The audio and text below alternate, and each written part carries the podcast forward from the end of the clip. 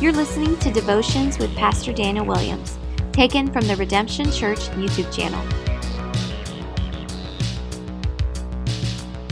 Well, hey everyone, welcome back to these live devotions here on YouTube or on whatever platform you're listening to right now via podcast. Uh, my name is Pastor Daniel Williams. I'm excited to be back with you, especially if you're watching on video in my office. That's right, my foot is healing slowly but surely, but I'm able to climb the stairs and be back in my office. It feels good to be home and to bring you God's word once again. So I'm glad you're here. I'm glad your week um, hopefully is going as good as mine.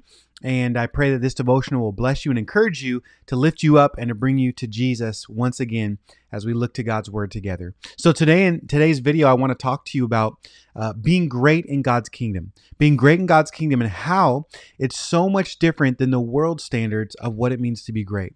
Now, if we want to be great, uh, the Bible tells us we must serve. We must serve. We need to get this truth in our bodies, in our brains to be able to practice this because scripture throughout teaches us this principle and Jesus emulates this himself. In Mark chapter 9 the disciples well they're arguing about being great especially in God's kingdom and what that looks like how to get there. And by now in Mark chapter 9 Jesus has already done a lot of great and amazing things, right? He's done some miracles in front of them. Uh, people are starting to follow him and the disciples are sort of arguing trying to position themselves to be in God's kingdom and, and sort of like, I'm better than you, you're better than me. In fact, one mother of the two disciples' brothers came and even asked Jesus, Hey, will you put my son on the left and one on the right? And Jesus, like, you don't even know what you're talking about right now. Um, will they actually enter into the same baptism as I'm about to be baptized? Meaning, will they go the route of suffering? Will they actually obey the Father to make them great?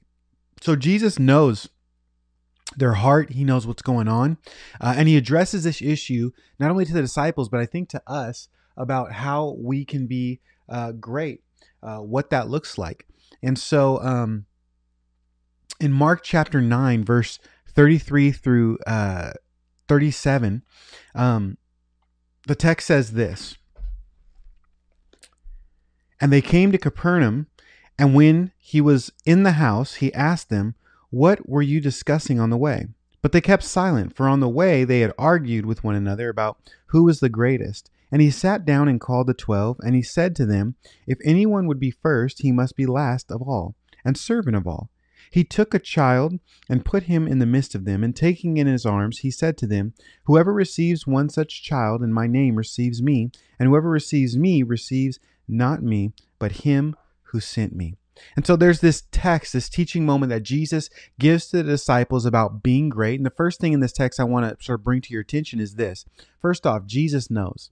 The disciples couldn't hand, uh, hide this motive, this desire, and this conversation that they were having about being great.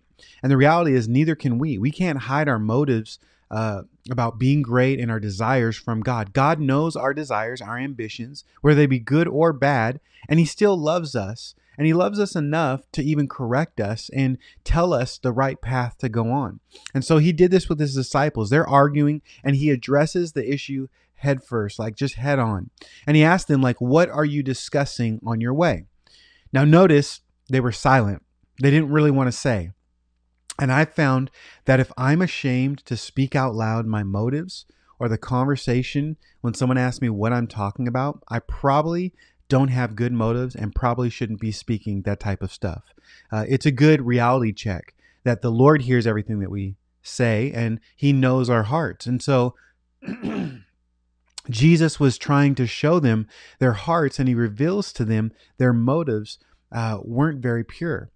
But it is a good thing and a godly thing to even have ambition. The Bible does teach us that. It wasn't bad that they wanted to be great, but it was how they were going to do it. And we need to be great to bring God glory. First Timothy chapter 3 verse 1 says if anyone inspires to the office of an overseer he desires a noble task. We can actually desire good things great things. And god has prepared us to do great things ephesians 2:10 tells us before the foundations of the earth. And so we were made to do great things but being great and doing things for our own glory, for our own self selfish ambition is much different. We need God's help to discern between our selfish ambition or our godly ambition. and God wants us to to teach us this. Um, and so um, he wants to show us how to be great in his kingdom and have godly ambition. So Jesus sits them all down. He calls the disciples to himself. Uh, and he wants to teach them and us, right, how to be great. And he says, if anyone would be first, he must be last and all and servant of all. Now, notice he doesn't rebuke them for wanting to be first or wanting them to be great. He actually addresses the issue and he shows them how to be first or how to be great. He tells them, you have to serve. You must serve. Uh, do you want to be great or do great things with your life? Uh, the Bible would say it's okay. It's okay to do great things and want to do great things. I hope you want to do great things, but you have to serve. You have to be a servant of all. And Jesus would later tell his disciples in Mark chapter 10, verses 42 through 45 You know that those who are considered rulers of Gentiles lord it over them, and their great ones exercise authority over them. But if it shall not be so among you, but whoever would be great among you must be servant, and whoever would be first among you must be slave of all. For the Son of Man came not to serve, uh, to be served, but to serve, and to give his life as a ransom for many. And so this isn't just an uh, off comment about serving from Jesus, but it's actually a common thing on how to be great in the kingdom of God. So much so that he says he lived a life in such a way that we can emulate him and follow his example and serve as he follows to be great. He says, For the Son of Man came not to be served, but to serve. Jesus would live this godly example in this life of what it means, what true leadership is. It's a servant leadership. Being great in God's kingdom is being last, is living through humility. An example of this is this greatness of service when he did washed the disciples' feet in John chapter 13. And he did this not because he had to, but because he wanted to. He wanted to give them example. He said, You call me teacher and Lord, and you are right, for I am. If I then, your Lord and teacher, have washed your feet, you also ought to wash one another's feet.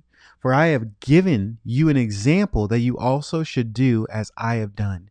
And we're to follow the Lord's examples, God's ways. As He is served, we are to serve. We're to serve other people. Like we talked about the humility of Jesus uh, as we're going through the, the Christmas story, just the humility of Jesus and how He humbled Himself to serve us and to, to come from his throne in heaven, to, to be God with us, Emmanuel.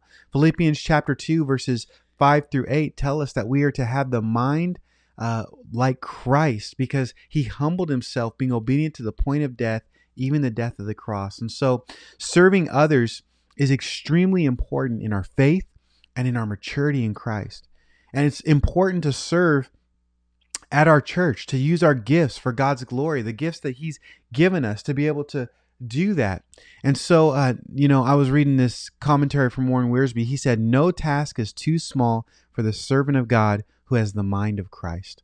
No task should be too small for us if we follow in the footsteps of Jesus, if we want to be great in his kingdom, to just serve other people.